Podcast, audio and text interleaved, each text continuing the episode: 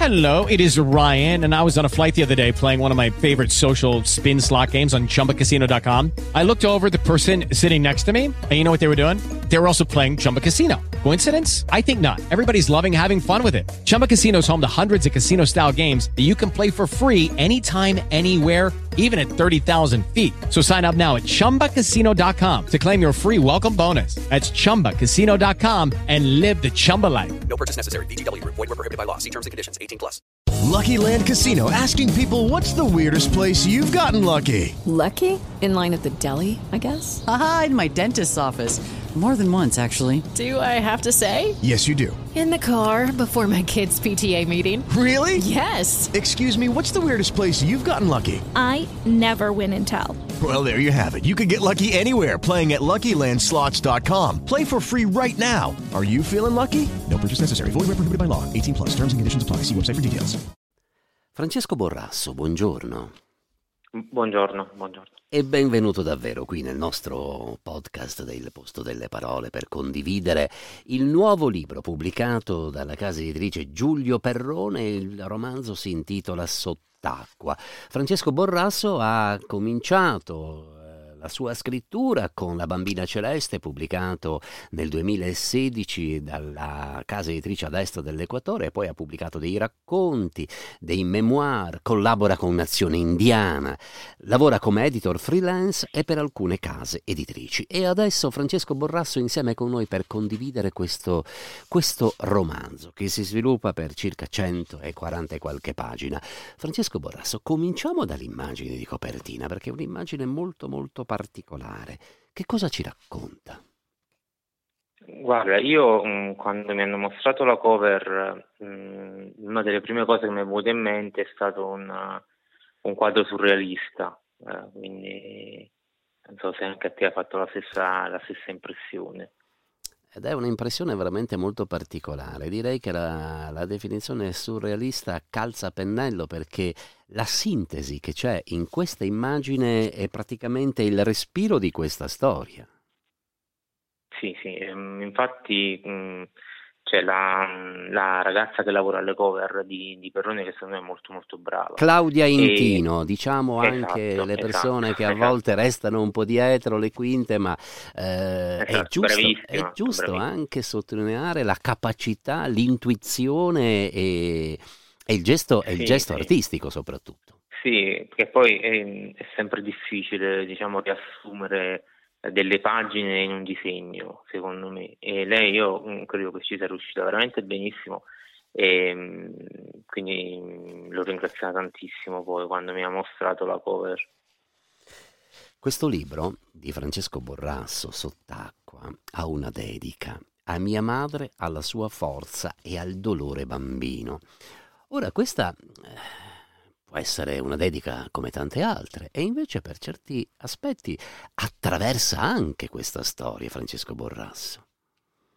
Sì, beh, io mm, in, diciamo in, uh, uh, ho, ho, avuto diciamo, anche un lutto in famiglia, ho perso mio padre quando ero un ragazzo e quindi uh, diciamo che il, il, la mia tematica di scrittura in genere è sempre quella di, di andare ad indagare il, il, dolore della perdita, l'ho fatto un po' in tutte le cose che ho scritto e in questo caso mh, ho cercato un po' di, di, di tornare a, a, quando ero più, più ragazzo e eh, ho provato ad indagare quel dolore che ho sentito e ho cercato di mettere in un corpo più piccolo di quello che era il mio all'epoca, quindi un corpo di un bambino, questo è stato. E quindi poi il libro l'ho dedicato a mia madre perché eh, lei ha affrontato mh, gran parte della sua vita eh, senza, senza, mio padre e quindi è stata forte e quindi io l'ho,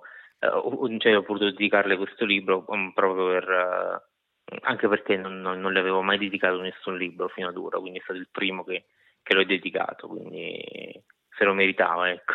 E poi ho visto solo mare, mare, mare, tanto mare e solo acqua, tanta. Nei polmoni che fa male e non riesci a respirare, che ti chiedi i pesci come fanno, ma non lo diranno mai. E qui il pesce è, non è semplicemente un animale che nuota nell'acqua, ma è un animale che nuota anche nell'acqua torbida della vita delle persone, forse anche di ognuno di noi. Sì, sì, io mh, diciamo eh, nel momento in cui ho deciso di raccontare il dolore di questo bambino, ho cercato un, il, il, modo giusto di, di, di, far, di, diciamo, di descrivere una realtà che cambia e quindi ho provato metaforicamente a, a mettere questo bambino sott'acqua. Quindi il, il bambino non, non, parla più, uh, si chiude in un mutismo selettivo, lui naturalmente non sa di, di cosa si tratta, uh, non, ha le, non, ha gli strumenti per affrontare questo tipo di dolore come è la perdita di una madre e quindi l'unico modo poi che ha lui di comunicare con il mondo esterno è attraverso la parola scritta. E anche questo è un po' una, una ricerca, cioè un, diciamo un, una cosa che ho sempre indagato uh, quando, quando, scrivo, il fatto che spesso scrivere e la scrittura uh, possono essere um, un modo per affrontare meglio la realtà, un modo per uscire da determinati tipi di dolore, un modo per uh, affrontare diciamo, se stessi. Uh, quindi scrivere come, anche, anche, come terapia o come via di uscita da determinate situazioni che ci impone la vita. Ma come può essere il dolore bambino? Uh, leggendo questo romanzo e partendo anche dalla dedica a cui abbiamo accennato poco fa, Francesco Borrasso, io mi sono chiesto, forse una, una domanda inutile, ma in ogni modo, quando si leggono dei libri è sempre bello, no? quando arrivano delle domande. Ma come fa il dolore a essere bambino? Forse il dolore non può mai essere bambino, il dolore, il dolore è e riempie la tua vita e se sei bambino, quando vivi il dolore forse, forse perdi eh, l'idea di essere bambino, diventi adulto. Sì, infatti questa è proprio una storia di formazione eh, che porta questo bambino poi a, a, ad uscire poi con, con la testa da, da, sott'acqua e a diventare una persona diversa. Il dolore ci attraversa e ci cambia e inevitabilmente e quando io parlo di dolore bambino in realtà ehm, parlo proprio di dolori più difficili perché i bambini non hanno le chiavi giuste per eh, le chiavi giuste, gli strumenti adeguati per affrontare alcuni tipi di traumi, eh, sono, ne sono sprovveduti. E quando cade addosso a un bambino un, un, dolore come il lutto, la perdita di una persona cara, il bambino si sente completamente spiazzato, si sente fuori dal, dal mondo ehm, e, e, quindi secondo me i dolori che subiscono i bimbi, i bambini, soprattutto diciamo fino ai, ai 10 anni più o meno, sono i più, i, i più, più difficili da affrontare, anche perché poi dopo mh, quando un bambino subisce una perdita del genere quella perdita riecheggia a livello eh, inconscio per tutto il resto della vita. Eh sì, per tutto il resto della vita e anche quando pensi di essere, per così dire, immortale, no? Perché eh, sì, certo. questo romanzo comincia con queste parole. La madre gli rimbocca le coperte e dice che nessuno di loro morirà mai. Glielo ripete quasi tutte le notti per farlo addormentare. Luca sa che prima o poi tutti muoiono, ma le crede e questo lo aiuta a non pensare alla morte. Ed è molto bello questo inizio, credere eh, di essere immortale, anche se poi in fondo sai che esiste la morte. Ma questo, queste, queste parole della madre lo aiutano a non pensare alla morte. È un aiuto straordinario questo. Sì, vabbè, diciamo che mh, mm, mm, tutte, tutte le persone, diciamo, ogni giorno eh, affrontano il, il, il, problema di non dover pensare una, all'unica cosa certa che c'è oggi in, nella vita di un essere umano, che è appunto il momento in cui noi non ci saremo più, eh, che fa parte della, dell'evoluzione della vita. Eh, però per un bambino il pensiero della morte è qualcosa di eh, impossibile. Eh, e ehm, per esempio io quando ero bimbo mh, mm, mi chiedevo sempre mh, mm, perché mai dovessimo morire, cioè, io avevo molto forte questo pensiero, questo, questo tarlo, questa, questa, ingiustizia che sentivo già da quando ero bimbo. E quindi poi l'ho portata in questo personaggio di, di, di Luca. E, ehm, e, quindi siccome i genitori per noi quando siamo piccoli sono un po' gli supereroi, eh, noi crediamo a, a, quello che ci dicono o vogliamo credere a quello che ci dicono, quindi quando eh, Luca chiede alla mamma, mh, mm, gli, gli si fa promettere mm, l'immortalità, eh, anche se non ci crede fino in fondo, è la mamma che glielo sta dicendo, e la mamma non dice bugie perché le bugie non si dicono. La mamma non dice bugie, però la mamma muore. Eh certo, sì, perché poi la vita è, è così, la vita è, è crudele, è la, la, natura è una matrigna cattiva, no? quindi il bambino poi si trova appunto a dover far fronte a, a una bugia che è questa della mamma che dice che nessuno morirà e poi proprio lei muore a causa di, a causa di un malore. E allora le domande sulla morte sono ancora di più, perché dove si va quando si muore? Che cosa si diventa? Si diventa forse qualche cos'altro? E nessuno può spiegare a Luca queste, queste sue profonde e giuste domande. E allora, e allora che cosa, a che cosa si ricorre? Eh, l'immagine di copertina vede questo, questo, bambino, questo ragazzino con eh, di fronte a, alla, sua, alla, alla, sua, faccia eh, un pezzo di mare e un pesce che nuota.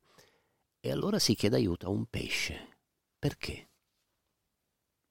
Ma il, ehm, in realtà lui, eh, la, dopo, dopo, la notizia della morte della madre sviene e quando torna diciamo, a, a svegliarsi eh, percepisce la realtà in maniera diversa, quindi ha difficoltà a respirare, i colori gli sembrano più vividi, eh, sente la gola stretta e associa queste sensazioni a quando lui andava al mare e andava sott'acqua. Quindi eh, fa eh, diciamo 2 più 2 e mh, mm, la sua fantasia colpita da questo dolore gli fa credere di stare sott'acqua e quindi lui si dice chi è che può vivere sott'acqua senza annegare i pesci. E, e si convince, e si convince dell'essere pesce e questa convinzione o questa idea è, è, un aiuto perché eh, a un certo punto del romanzo dice sono un pesce no? e poi poco più in là vado da mia madre. Ora comincia questo viaggio no? eh, di questo pesce per andare da, da, sua madre, perché devo andare da mia madre, dice un'altra volta e, e gli dice mi starà aspettando. Ecco, questo legame che lui vuole a tutti i costi portare avanti. Certo, uno può dire scontato, perché la madre, ma il rapporto con la morte è un rapporto veramente molto particolare e ci insegna molto eh, a, nel rapporto con la parola morte questo romanzo, Francesco Borrasso.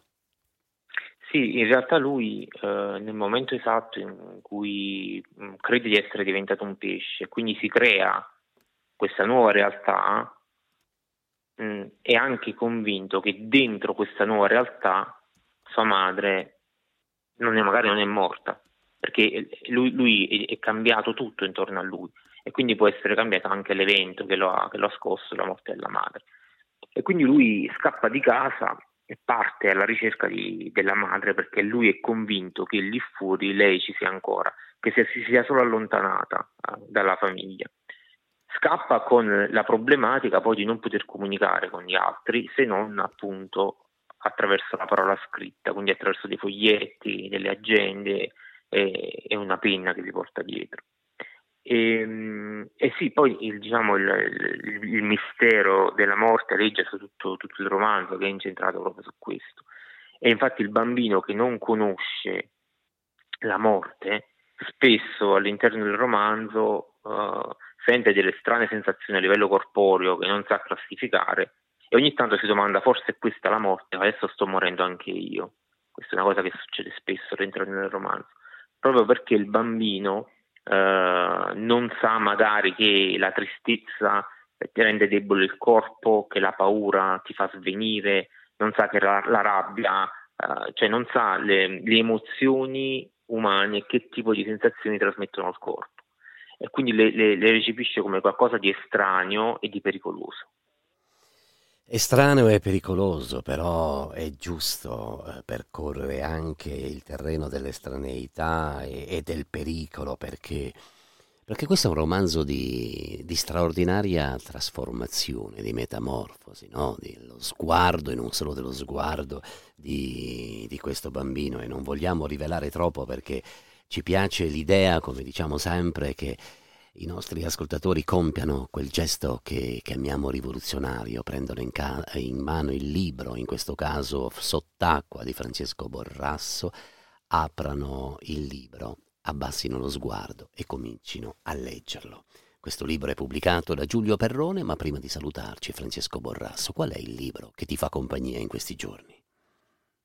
Allora, in questi giorni sto leggendo la biografia di Rick Moody, Il velo, il velo nero. Rick Moody è uno scrittore del, del, del 1972, quindi contemporaneo, lui è molto molto bravo e, e diciamo, è uno degli scrittori forse più bravi che ci sono in questo momento in America, è anche uno di quelli più sconosciuti in, in Italia, purtroppo. Eh, quindi sto leggendo la sua biografia. Ed è una biografia sicuramente molto interessante perché eh, i ricordi di una vita raccolti in questo, in questo romanzo sono ricordi straordinari, a volte anche persino poco credibili, ma ma fanno parte, fanno parte della trama della vita, in questo caso quella raccontata da Rick Moody nel libro pubblicato, se non ricordo male, da La nave di Teseo, Il velo nero. Grazie davvero Francesco Borrasso e buona giornata. Grazie a te, grazie a te, ciao ciao.